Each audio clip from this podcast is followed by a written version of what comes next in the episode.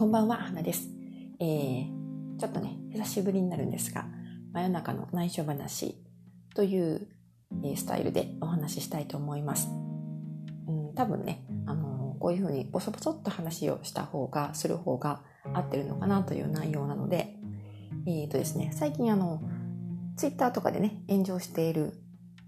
ポスターがありまして、とある着物屋さんのポスターなんですけど、そのキャッチコピーがですね、ハーフの子供を産みたい方へというね、えー、そういうキャッチコピーなんですね。で、あの、それがね、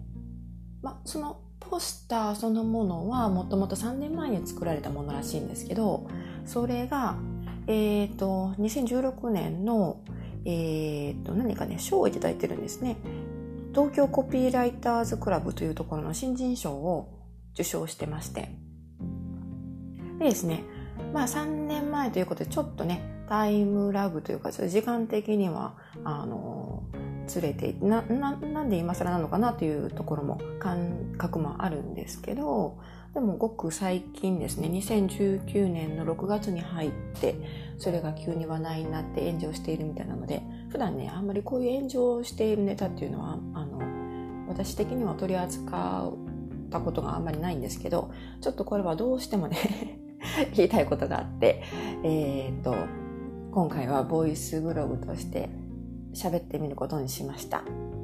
まあ、要するにですね、着物屋さんのポスターで、ハーフの子供を産みたい方へというキャッチはおかしくないですか？という話ですね。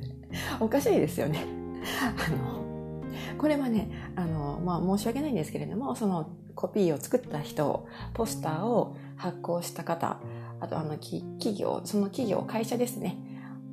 に対してレイシスト、人種差別主義者だと思われても仕方がないような内容になっていますね。これがなんでそのレイシストに当たるのかっていうことをちょっとあの、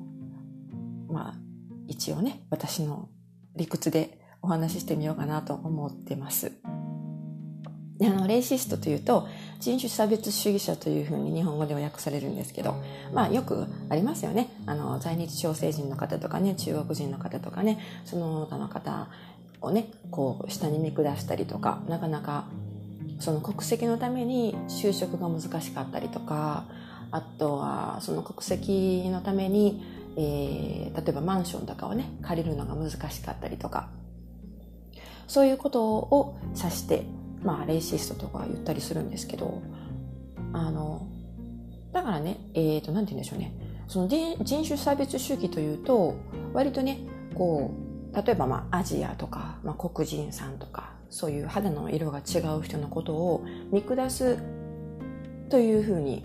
かあの勘違いというかねあの解釈される人が多いと思うんですけどそれだけじゃなくてある一定の人種とか肌の色の方を待遇よく待遇することも差別にあたりますよね。もともと差別というのはそういう意味なので例えば、まあ、よくありますけれども一般的によく言われるのはやっぱ白人主義ですよね。肌が白い人を優遇する。で肌の黒い人とか肌のが黄色い人がちょっとねあの、ま、劣悪な環境に置かれたりとか就職や、えー、その他のもろもろ社会的な、えー、行動こう社会的にどうしてもこう不利な状態に置かれてしまうその人種と国人種とか国籍肌の色が原因で劣悪な環境に置かれてしまうということを指しています。ですので、あの、まあ、ハーフの子供を産みたいという女性はね、実際にね、いる、いると思うんですよ。少なくないと思うんですよね。私も実際若い頃にはそう思ってた時期がありました。でも、あの、別にね、個人で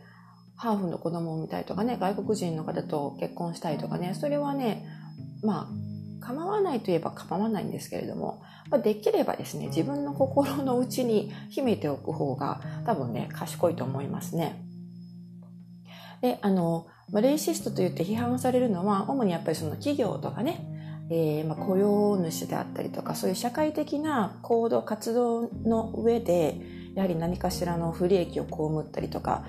あの肌の色がどうだからという理由だけで良い待遇を受けたりとかそういうことを指しているので別に個人が心の中で思っていることをそこまでね批判するという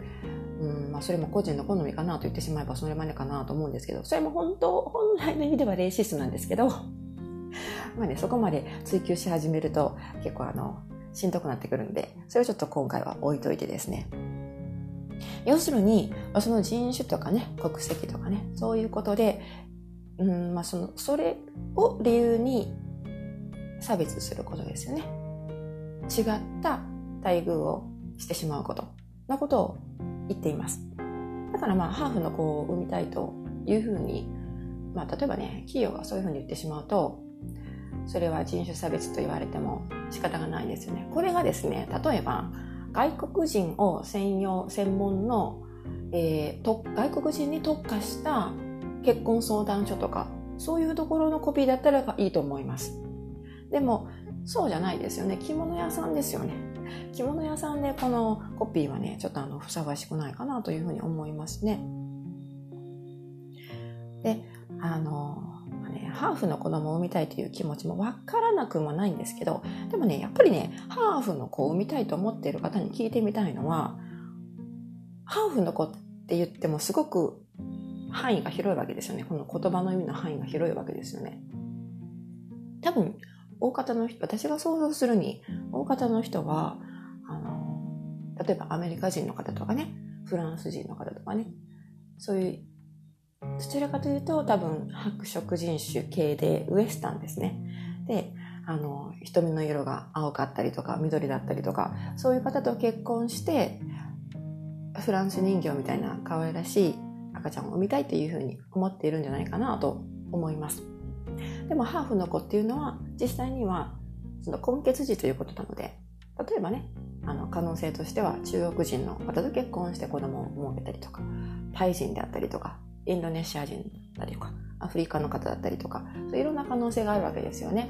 でそういった意味でハーフの子といった時にあなたは本当にハーフの子を産みたいんですかと聞きたいですね。それはもう一つと一つとあとあのこのね着物屋さんがこういうコピーを出してくるというのはやっぱりねでそれがどこかのあのグループの人たちにはそれが受け入れられていて受けてるんですよね。その新人賞をもらうくらいですから。誰かそのいあの一括りの人たちがいいなと思ってるわけですよね。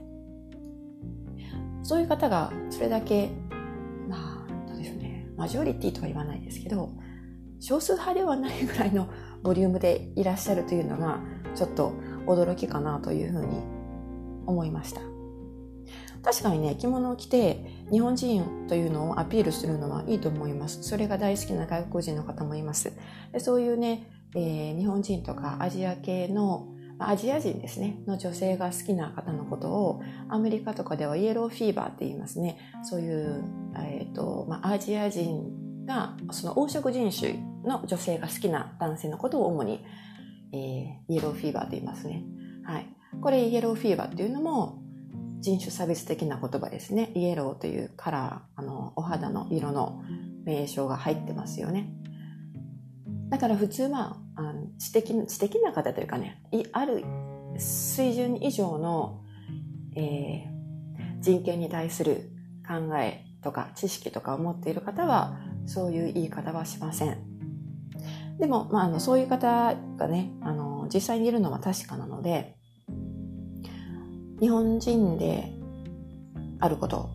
をアピールするのに着物というのは、まあ、便利なツールですよね。ですので着物を着て歩いていけ歩いていれば多分ね、あのどこの国にいてもモテると思います。日本人女性は結構ね好きという方は多いのでそれだけで寄ってくる男性というのはたくさんいます。あの残念なことですが。でもそれでまあもしそういう方とねうまく恋愛が成就したとしてそれで本当にそれは幸せなのかなというのもちょっと言っておきたいですね。なんでかっていうと、そういうイエローフィーバーの方というのは、あなたが日本人だから近寄ってくるわけですよね。あなたが日本のパスポートを持ってくる持っているから好きになってくれるわけでしょだからあなたがあなたであるから好きであるということとは必ずしも一致しないかもしれないんですよね。ですので、まあ、単純に、うんまあ、ぼやっと憧れるのはいいんですけどハーフの子を産みたいとかねそういう、まあ、口に出して言うのはちょっと控えた方がいいんじゃないかなというふうに思います。そもそもあのやっぱりね人種についてちゃんとした知識とかね持っている方っていうのは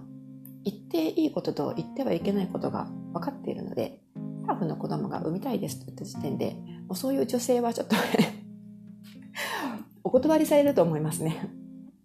普通にその方があのその男性自体が人種差別者でない限りは多分ちょっと惹かれると思いますね。ですので、要するに、あの、まあ、自分をね、例えばアジアンチックなオリエンタルな感じで固めるのもいいんですけど、着物で固めるのも、着物を着て日本人らしさをアピールするのもいいんですけど、あの、それで違ってくる方は、やっぱりかなりの確率で人種差別主義者ですよという、そういうこともお伝えしておきたいです。はい。あの、まあ、わからなくもないんですが、憧れる気持ちもわかるんですがやっぱりねあのまあどうでしょうねハーフの子供が産みたいとかね、まあ、そういうことはちょっと、えー、心の片隅に秘めておいてですね、まあ、せいぜい外国人専用の結婚相談所に行く時ぐらいに、えー、正直にアドバイザーの方に告白する方がいいんじゃないでしょうかと思います。はい。あとね、その子供や、子供、子供というか、えっ、と、その、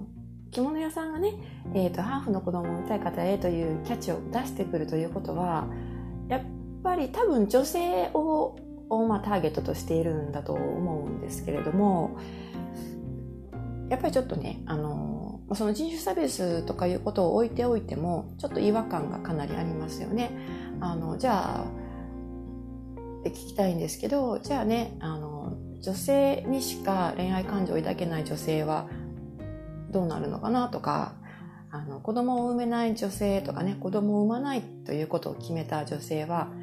蚊帳の外ですねみたいな。そういう方はその着物屋さんのね着物を買いにくいですよね。こういうコピーを出されるとね。ですのでそういう意味でもあまりこの現代の流れというか、まあ、人種差別以外の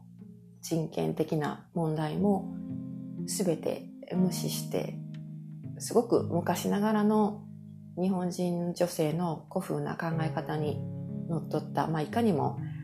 皮肉で言えばいかにも着物らしい着物屋さんらしいコピーだなというふうに思いました。はい。ということで、まあ、結構あんまりね、あの愉快な内容ではないので今日はこの辺で終わりにしたいと思います。はい多分あの真夜中にこれを聞かれた方はね、ちょっとあの、もやっとした感じで眠りにくいかもしれないんですが、まあ私もちょっとね、我慢でき、我慢できないというかね、やっぱり一言なんか言っときたいなと思ったので、ここで喋っておきました。えっ、ー、と、まあ普段はもうちょっとね、軽めの内容とか、えっ、ー、と、ま、副業とか、ウェブライティングに関することや旅行に関することとか、結構あのいろんなことを雑多なことをねどんどんどんどんボイスブログとしてアップしていますのでもしまだの方がいたらですね、えー、お気に入り登録とかチャンネル登録ご購読などをいただけると非常に嬉しいです。その他あの Twitter とかね、えー、Instagram 自分の個人のブログもやっていますので、えー、もし興味があればちらっと覗いてみてください。